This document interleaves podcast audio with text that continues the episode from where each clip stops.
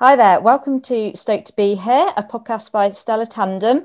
Um, this podcast is set up as part of our preparation for a um, world record breaking attempt to cycle around the world on tandem bicycle. So, we're speaking to lots of people from the world of cycling endurance. And today I'm joined by Angela Walker, or Ange, who is also, also known as Velo L on her, her blog, um, who is um, from the world of Audax cycling and and all sorts of bits and bobs really. So yeah.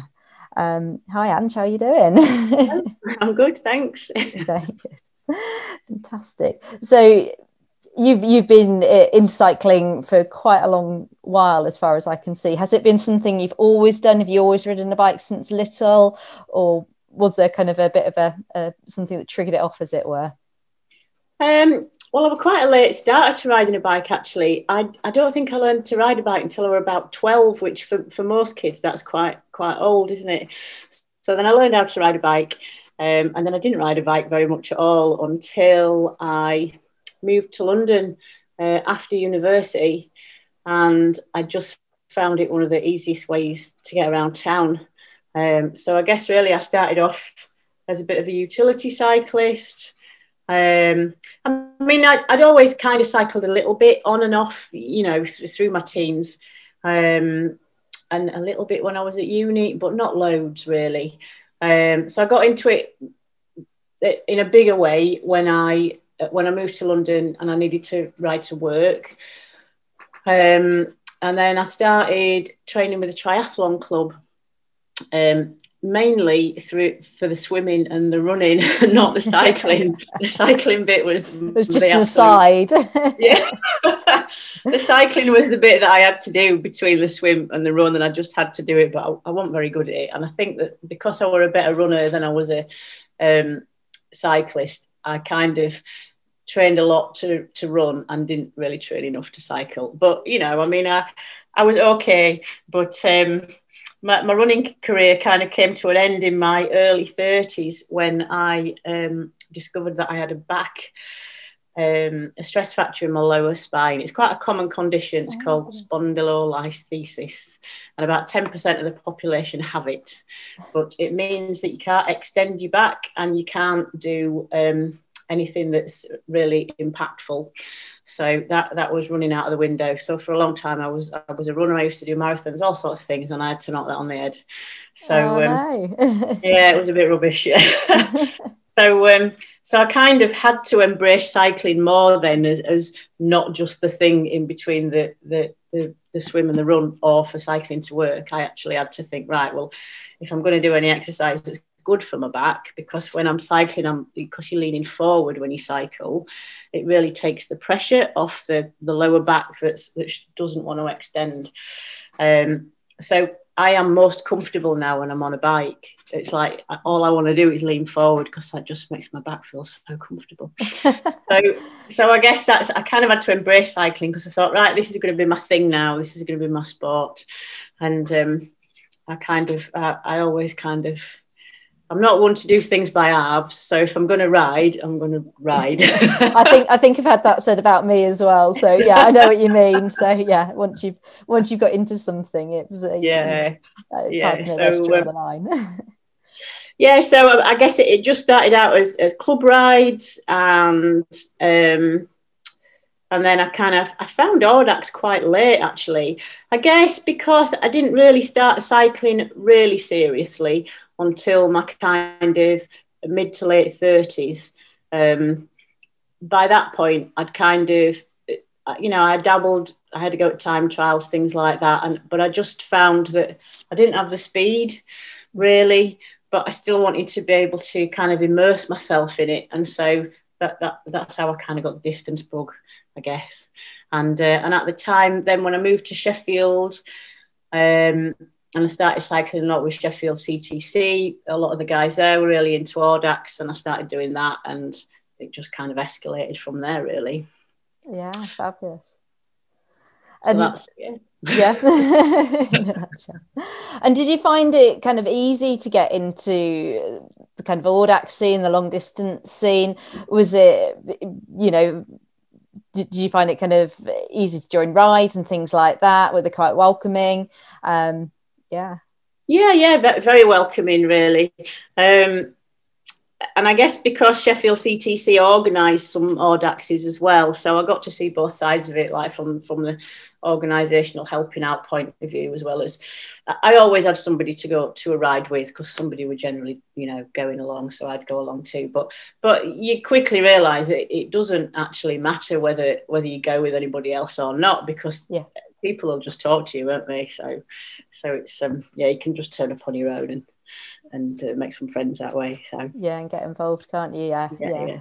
No, it's it's a similar experience that I've had, and because we're Derbyshire based, so we're, we're just a bit below you, but yeah, locally to us, they've all been very welcoming, and yeah, it's it's a nice thing to to get involved in, isn't it? Yeah. And and then what what happened next? Because I, I, you mentioned in your blog, and it's like you're kind of riding this kind of standard distance in Audax is uh, 200 kilometers. What happened to uh, kind of trigger the the whole next new level. yeah, so that was like, but back in I think it must have been about maybe 2014 or 2015. I went to do one of the 200s down at Alfreton. I think it might have been like Roses to Rags or one of the early ones that's like yeah. in, in February and um, just got chatting to some people and they said oh you're doing it as a pbp qualifier and i was like oh what's that? You know and so they were like well you know paris Brest paris. And i was like no i don't know anything about it you, know tell me about it. And they're like oh right well you know and they explained what it was and what you had to do. And i was just like oh, wow you've got to do 200 300 400 and 600 yeah you know i was like oh no 200 is enough for me. And so i did my 200 and then I went home and I thought about it a bit and I thought, oh, well, maybe I could have a go at doing this. So I looked into it, found out a bit more about it, discovered, you know, how you qualified. Um, and I thought, well, yeah, why not give it a go? Let, let's see what happens. So I found then just spent ages trying to find loads of qualifiers that I could do. Um, and I did, I think I did Everybody Rides to Skeggy as my standard 300. Oh, that's a great one. Yeah. yeah. I've done that a few times. And then for my 400, um, I entered uh, one of Andy Corless's. Oh, um, oh no! yeah. um, you know, unbeknown to me, I just thought, oh yeah, that looks like a nice ride across the Dales. and um, yeah, so it was a 400. It was a heartbeat 400 that I did, and uh, it's in May, isn't it? And it just it ended up being a really cold May, mm. and it got the temperature that night, you know, the gritters were out and I was absolutely freezing. And I'd done, I mean, I was tired anyway because, you know, it's hilly and I'd done about 250k. I was sort of on my way back and I got into Richmond at about 11 o'clock and I was freezing. I had every bit of clothing on and I wasn't feeling brilliant. And I just thought, oh God, I don't know if I can do this. And um, I thought, no, I'll, I'll, I'll plug on, I'll carry on. And I got to Leyburn and I felt absolutely shocking. about 300k in, I guess, by the time you get to Leyburn. And um, I thought, well, it, it's now or never because now it's midnight. There's going to be nothing open. And I knew that I had to go back over tops. And I just thought, I really don't know if I can do it. I'm, I'm absolutely exhausted and I'm freezing cold. You know, when you're so cold that you don't want to go fast downhill because the wind chill just yeah, yeah. Cold. Every time you go uphill, you're dreading the descent, aren't you? Because you just know it's yeah. going to strip away everything. It's awful, isn't it? yeah. Oh, I felt rubbish. And so I ended up running into a pub in Leyburn just after closing time. You know, all the punters were coming out, and I burst through the door and I said to the landlady, have you got any rooms? I'm desperate. And she's like, oh, yeah, we've, we've got one. Do you want it? I said, yeah, I'll have it. I'll take it now. and I just bailed there and then, and I sent Andy a message saying, I'm really sorry, I'm absolutely worn out. And, um, and that, after that, I just thought, well, that's it. I've, I've not done a 400. I don't think I'm going to be able to, to do this now, you know. Yeah. Um, and I kind of you know, sulked a bit about it and then thought, well, hang on, let's just see if I can find another 400 that I can do instead. And I ended up doing, oh, what did I do? I think I did one out of Mytholmroyd, one of the 400s out of my, uh, the flat one to Spurn, not quite Spurn. I was about to say, because some of those aren't flat that were a lot flatter. you didn't do the 240, did you? Yeah. And so yeah. And I managed that one, and um, and yeah, that was uh, so I was back on track then, and I, I did my 600. I did uh, Windsor, Chester, Windsor as my 600, and then off to Paris. So yeah, that was my uh, that was my first super randonneur and my first taste of Paris Brest Paris you know, all in it, all in a year. I didn't do any pre-qualifying rides or anything like that. So wow. when I got the bug then, and I thought, yeah, this is it. What what can I do next? Kind of thing. yes, and Andy Corless. Yeah, we've experienced it. They are notoriously hilly and grueling and scenic, shall we say?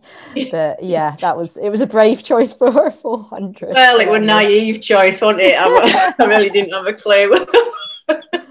no, that's amazing, though. Um, and then obviously yeah it's a very quick route to pbp how did you how did you find it? Because you, you, did amazingly well to to get in in the time with a few hours to spare even. Was it was it the toughest ride of your life or yes, or did absolutely. Yeah. when, I, when i did that it, it, was the toughest thing i'd ever done. Yeah and um, i rode it with my friend andy because we did a lot of the qualifiers together. And um, yeah, again, I think we didn't really know what we were in for. So, and you know, for the first, probably the first day, we were just taking it quite easy and and you know thinking, oh, this is great. It's great to just you know cycle along and because it's such a great atmosphere. It's like a real kind of party atmosphere, I guess, isn't it? And all the mm-hmm. all the local people get so behind it, and you know, you've got little kids like clapping and high fiving you midnight. Yeah, you literally you know, get cheered on on the road, yeah, don't you? Yeah. And people yeah, offering you coffee, cake, everything. Yeah. yeah, it's a brilliant atmosphere. But then you know you get to Brest, and then you think, oh God, I've not got very long to get back. I better crack on now and stop me- messing around and stopping for coffee in everybody's garden, you know, and just go for it. So yeah, it was. Um, yeah, the return leg was uh, pretty hard work because we knew that we were just going to have to knuckle down to to get on with it. Yeah. Um, and I guess really the the one of the most interesting things about about Audax for me w- was discovering just how far you can push yourself on not very much sleep. Because yeah. you just assume, don't you? Oh God, I need eight hours a night. But actually, it's amazing how how much fresher you can feel just after half an hour on the side of a road somewhere yeah, if you can do that mind trick where you convince yourself you've had enough sleep and you wake up and you pretend it's, you know, you've slept all night and it's the next day, it, it does make a, yeah, you can yeah, flip yeah. the switch sometimes, can't you? So yeah, it, it certainly, certainly makes a big difference. Um, and then from from Paris Brest Paris PBP, it, you, would obviously definitely got the bug by then because was it a few years later you entered the the Transcon it was the year is, after. yeah. Oh wow, goodness. Yeah, and that's that's something that I've kind of, you know, you, you see the videos and you, you hear about um, Emily Chappell, uh, Fiona Kolbinger, all these these girls going out and doing it, and it sounds like just an absolutely epic ride. Um, so it's a, a, massive feat in itself. And I believe you you rode with your friend Julie as a pair, didn't you? Because the entries to Transcon you either enter solo or you can enter as a pair. Um, and you've been the first female pair to complete it, I believe. Yeah, yeah, yeah. yeah. Um, it's uh, it's we were talking because I, I, I, see Julie regularly and we went for a ride um, last week together and um, sometimes we still say, blimey, we did that, didn't we? We did actually. we rode to Greece and we actually got there. Because just now it, it, feels like such a long time ago. And with everything that's happening currently and not being able to go anywhere, you just think, oh, wow, to just be able to ride to Greece right now would be pretty amazing.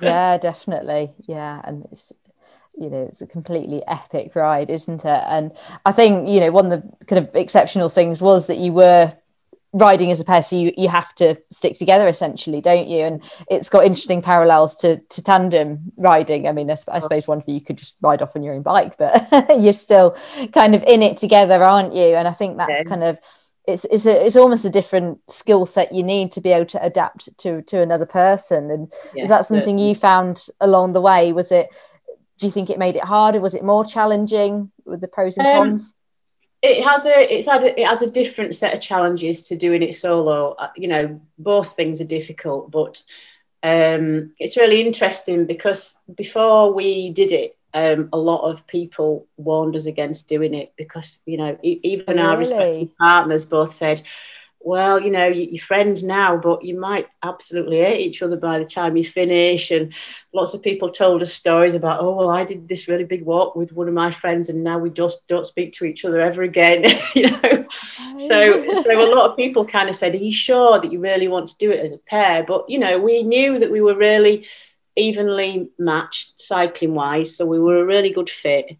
Um, we both we were both going into it with our eyes open and we both felt exactly the same about it which was we just wanted to finish. We, we, we didn't mind what time we did. We you know we just wanted to, to get to greece. Um, and if we were out of town time that didn't matter either. Um, it, it was all about the journey for us and doing it together. And we we had all the talks about what what we would do if one of us couldn't complete. Would we want the other one to continue um, and we were both happy that if the other person wanted to, you know, we had a strategy. So we discussed what would happen if one of us fell ill for like a day or something like that. Then we would stay and be, we would stay together.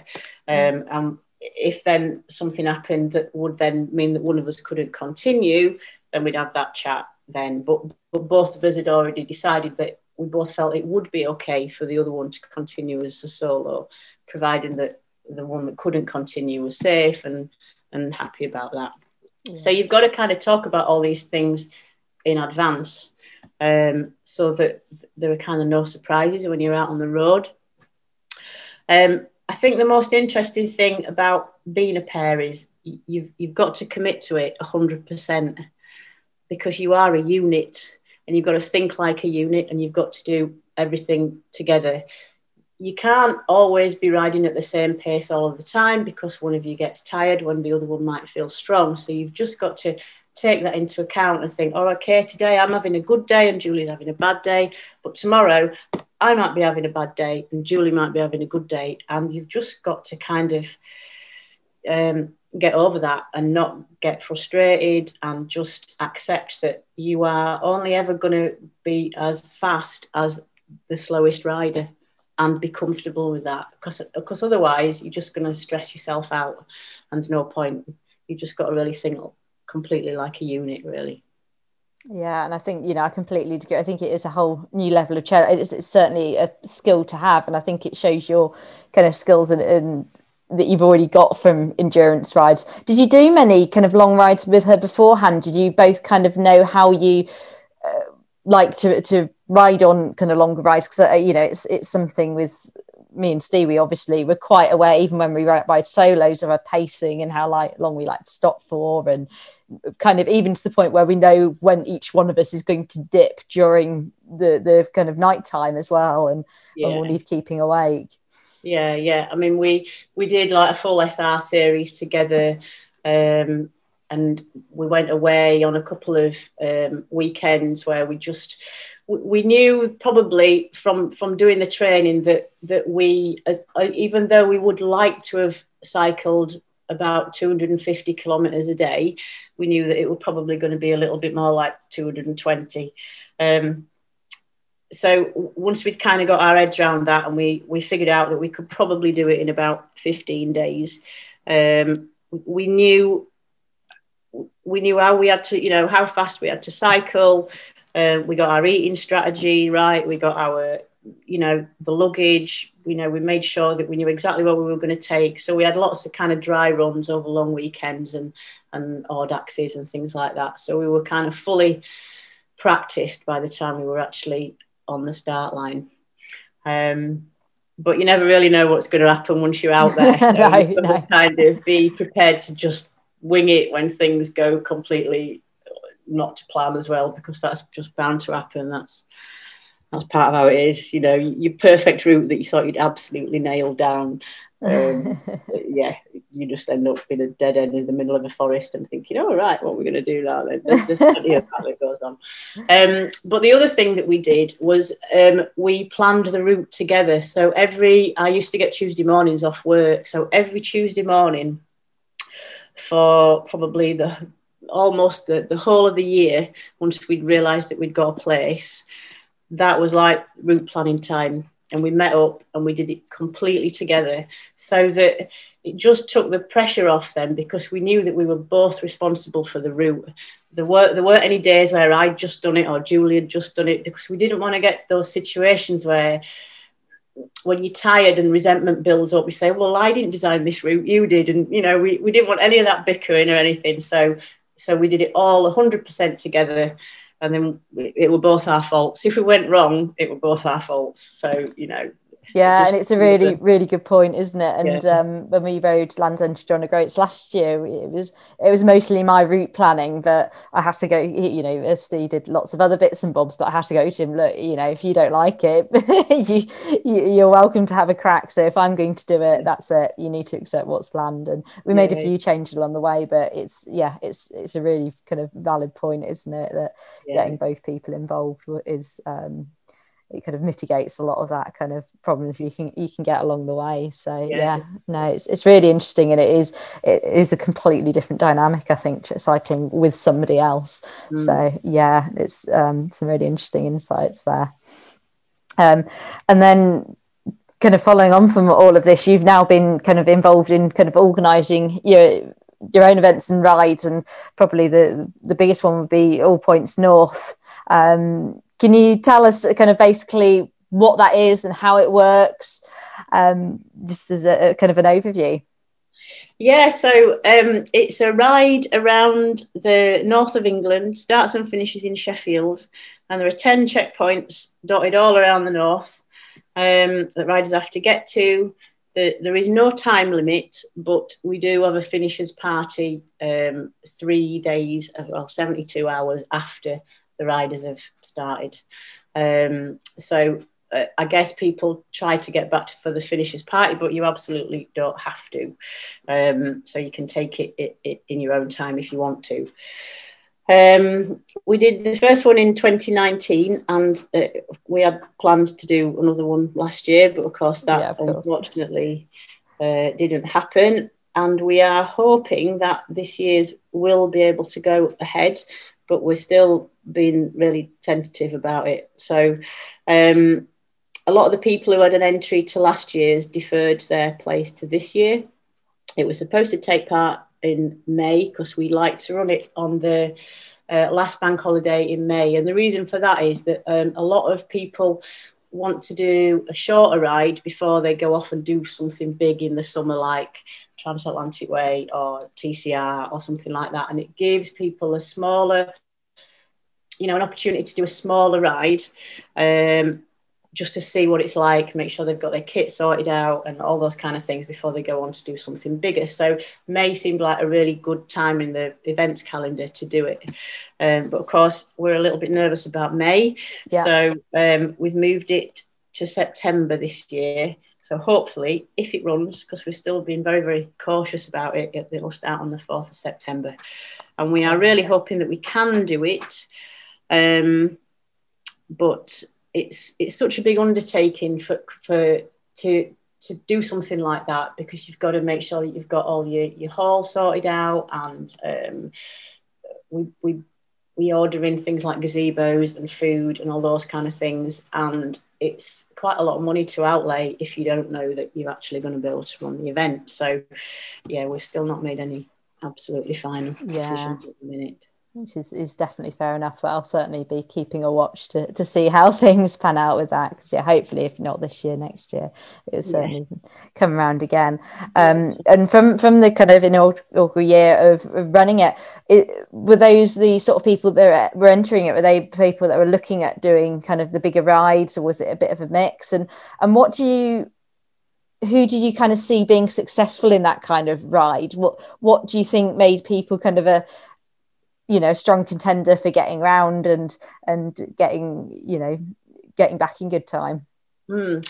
well really our main aim when we set it up was that we wanted to be able to give people an opportunity to do something like that without having to go abroad to do it um, and we tried to keep the price, the cost of it under a hundred pounds as well. So we, it, a really big focus of it was to try to make it ac- as accessible as possible to people because I think the the world of ultra distance cycling can seem a little bit out of reach for some people because you know you have to go uh, uh, you know somewhere else to do it and it costs a lot of money and you need loads and loads of kit. So we thought well the kit side of things we can't do very much about that but what what can we do to try to give people that kind of experience without having to travel far away and without having to spend a lot of money on a on a race entry um, so and we got a real mix of people applying for the first one so we got um, we got people who had already done TCR, and we then we got people who had got a place in TCR, but they'd never done it before,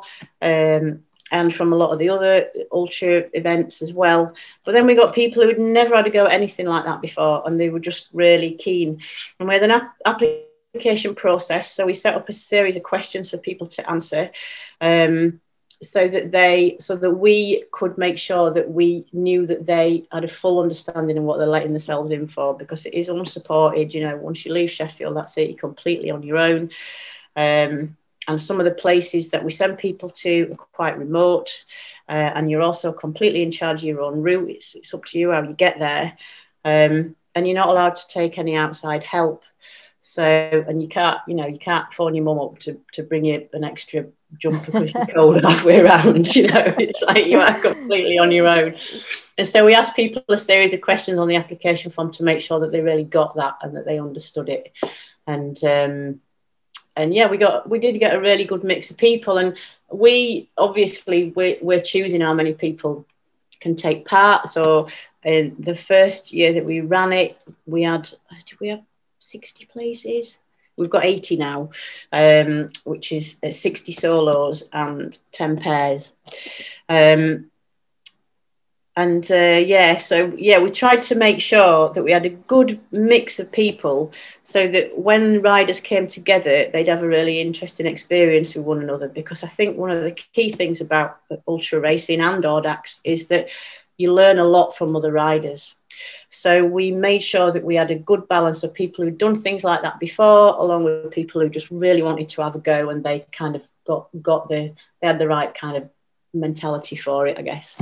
Um, and some of those that kind of rider interaction before and after sometimes well that's the nicest part of the event for us and i think people really appreciated that as well you know you could people were really keen to talk to the people who had done well, uh, you know, and, and, get more tips and advice and all that kind of stuff. So, um, yeah. And in terms of people who uh, do well out of it, I think, uh, well, it's the same kind of people that do well in, in all kind of long distance events. And it's, you know, you can be, you can be kind of physically prepped to the max, but if you've kind of not got it right in your head, then um, you know the, the kind of the mental toughness I think is is is is as important as the physical stamina, if not maybe more important in some respects, you know, because you are going to get to a point where you feel rubbish and you just want to go home,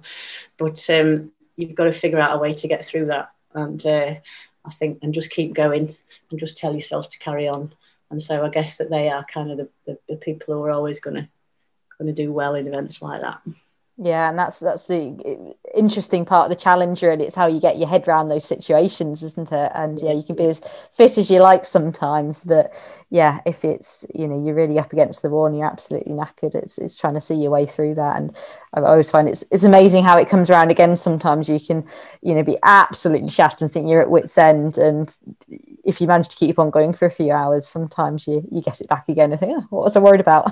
yeah, yeah, it's it's amazing how you can feel terrible, can't you? Absolutely terrible. You just think, I just need this to end now. And then you can just turn a corner and maybe you'll see a lovely view or you'll just, you know, something will just happen and your mood will lift and you think, wow, I feel amazing now. It's just, you know, so nothing is ever permanent, is it? And I think remembering that is a really important lesson to learn that if you feel rubbish now, you're probably not going to feel rubbish soon. And you might feel rubbish for ages, but you're never going to feel rubbish forever. So yeah, definitely. It's one of um, Stevie's sayings too. Is it's it's all temporary. Um, yeah. He usually says it at the worst time, and I just want to punch him in the face. He is he is usually right. He is usually right. it's all temporary. fantastic. Um, so I wanted to hear a bit as well about um, a different gear, which is your not-for-profit kind of business as, as it were too um, and there's all sorts of bits and bobs going on with that. So can you kind of explain all that in a nutshell too? Yeah, so it's definitely not my business. wow. so I am really fortunate um, to work for um, a charitable trust called Heeley Development Trust. And it's working for those guys that's kind of enabled me to be able to put on all points north. Um, yeah so Heeley development trust they do lots of things um, in the south sheffield area but one of their real areas of expertise is uh, cycling and active travel projects and we used to uh, run a bike recycling workshop called Recycle Bikes, but a couple of years ago, we managed to get some funding to do up our workshop and turn it into um, a proper shop, I guess, really. Um, but we've got 10 trustees, so we are totally community owned and we employ uh, people from the local area. And so, and we're all really into cycling, and um, it, it's so it's really nice to be able to um, run a bike shop that's that's able to do lots of other things as well. So we do, you know, we are really community focused. We we run some um, contracts for the council to get more people cycling. So we're into cycling at all levels, really. It's, you know, from just getting people started and getting people on a bike. We still do all the bike recycling. So if people can't afford a new bike, then we make sure that they've got a fully serviced, good quality working second-hand bike. Um, we work in partnership with um, a local organisation in Sheffield called Pedal Ready, which offers free cycle training to people. So yeah, we just want to get loads of people on bikes, really. Whether that's just riding to the shop to pick up a pint of milk or riding across Europe, it doesn't matter. It's just all people on bikes, and that's what's kind of important to us. And it's really important to the trust as well. So yeah, it's it's a good place to work. Yeah, definitely. And it's, it sounds absolutely amazing because, yeah, we're talking about all these big, exciting events, but everybody starts somewhere. And I think, you know, it's, it's just facilitating that. Sometimes it's it's never really too old to start and we've both you know got into the long distance cycling scene very much in our adulthood and it's um yeah and it's kind of growing from there. So sometimes it's just giving people that foot in the door or that helping hand or as you say just you know helping them fix up a bike get on a bike or just a bit of tuition. So i think it's a it's a really amazing thing to, to be involved in. Um, and yeah it's it's obviously got a lot of lot of benefits to it as well. And you know i did notice from your blog you say i'm Ange and i spend a lot of time riding my bike. And i think it's i'm um, you know similar to it's um, I suspect you're similar to me that you know if you're confident and you've you've got the right kit or the right bags and bits and bobs like that, go, going to the shops, going and running errands, just transporting yourself about becomes instinctive on a bike, doesn't it? And yeah, it becomes your your main mode of transport. Yeah, well, for me it is. I my car car failed its MOT ten years ago, and I got rid of it, and I've never bought a new one. So yeah, it's just me and my bike, really. yeah, and it, it, it definitely makes a difference. And you know, I, I was going to say, how do you fit your full time job around all this cycling? But uh, I suspect that's it, isn't it? You know, when you, your bike's your, your main mode of transport, that is that's how you do it. And uh, you know. yeah, yeah pretty much. Yeah if i need to you know if i need to do a little bit of training i just get up an hour earlier and add an extra hour onto my commute you know which i've only got a short commute. It's only about three kilometers but you know i've got old peak district to have a go at so i can just get up early and do that before i come to work on a morning and um, yeah, as things open up more and more, hopefully we'll be able to to go further and further as well, won't we? So yeah. Oh yeah, that for sure. Definitely. Um, so just to finish off as well, I have got some tandem trivia questions for you. None of them are too bad. Um, so have you have you ever ridden a tandem? Oh, once but literally round the block. I'm too much of a control freak to ride a tandem. we we sometimes get them in to renovate at work, and um, so I, yeah, one of my colleagues, Carlos, I, he went on the front and I went on the back, and he's just like, I am never taking you on a tandem again. It is a thoroughly disconcerting experience sitting on the back, isn't it? And yeah, I must admit, was, having been a solo rider, the first time I got on the, the, the back with Steve, and it was just yeah, terrifying. well, front or back, it both bothers me because on the back, I've just I've got no control, and then on the front, it's like, oh my god, now I'm responsible for somebody else as well. oh, blows my mind. Oh, so just to push it out there, and, and, if you were to ever consider riding riding a tandem, um, who would you have on a tandem as your like dream partner? If it could be anybody, alive or dead, if you could go on a tandem with somebody, who would you who would you choose? Gosh, I don't know. God, that's that's a, that's a difficult one. Um, wow. Well, it'd have to be somebody that I really trusted. Obviously, if I did go on the back, which I probably would, I guess. Um, well, in all honesty, it would be my partner Ken because yeah. I, totally trust him. I'm still never going to get on a tandem with him. yeah, we won't hold you to this. yeah, because he's a good cyclist and he's a safe pair of hands and he he never loses his cool and um, he's he's been on a tandem with lots of other people, but just not with me. yes, it is. A, it's a whole new level, isn't it? Yeah. yeah. Fantastic. Um, and when we often say we're kind of joined by the frame um, on the on the tandem, but um, when you are on these long distance rides, is there anything you are kind of joined by the frame to? Is there anything you can't live without? Be it you know a certain snack, a tool, a you know something you take along with you on all your kind of bigger rides? Is a they're kind of a almost a guilty pleasure or something like that? Gosh, that's a tough one. Something I always take. Uh, well, I always take plenty of food. That, that's a given. Yeah, I don't, I don't know. I've always got food. I've always got spare emergency something. Um, and if I don't have an emergency something, then I have to quickly go and replenish. so, so I guess food would be the thing, you know, because you, you, can't if you don't fuel, you can't do anything, can no, you? So, definitely, yeah, an, emergency baguette tucked away somewhere yeah. and it is what, what's your go-to snack as it were? Um, i assume being long distance you're not into the gels and the oh no no proper, proper food. proper food definitely. Yeah yeah. Um, when i were training um, well I, I, still do on long rides i i i have uh, bagels with peanut butter and jam oh that's a good one little bits, little quarters, and I put them in my uh, top tube bag. Then I can just take a quarter out at a time and um, I always toast them, but they, they they still. It's amazing how how long you can have a bagel in your bag. yes, still eat it. Even after it's been toasted, it's you know good good good for 24 hours at least. Oh, or, at least, definitely, yeah. yeah.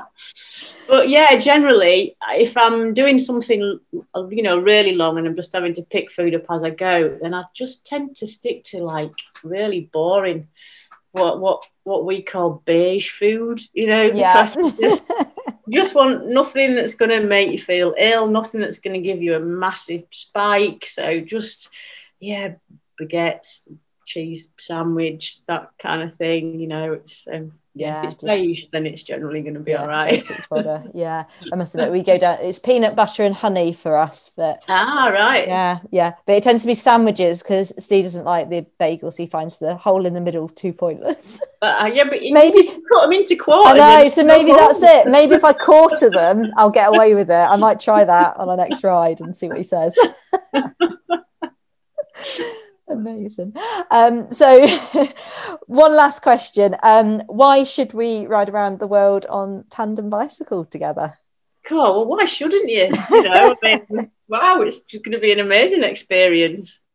Um, I think you two probably know one another well enough now to know that you can do it, don't you? So, or you know, at least tolerate one another for that amount of time. Um, and it's just, well, it, it's yeah, why not do it? Oh, that's amazing.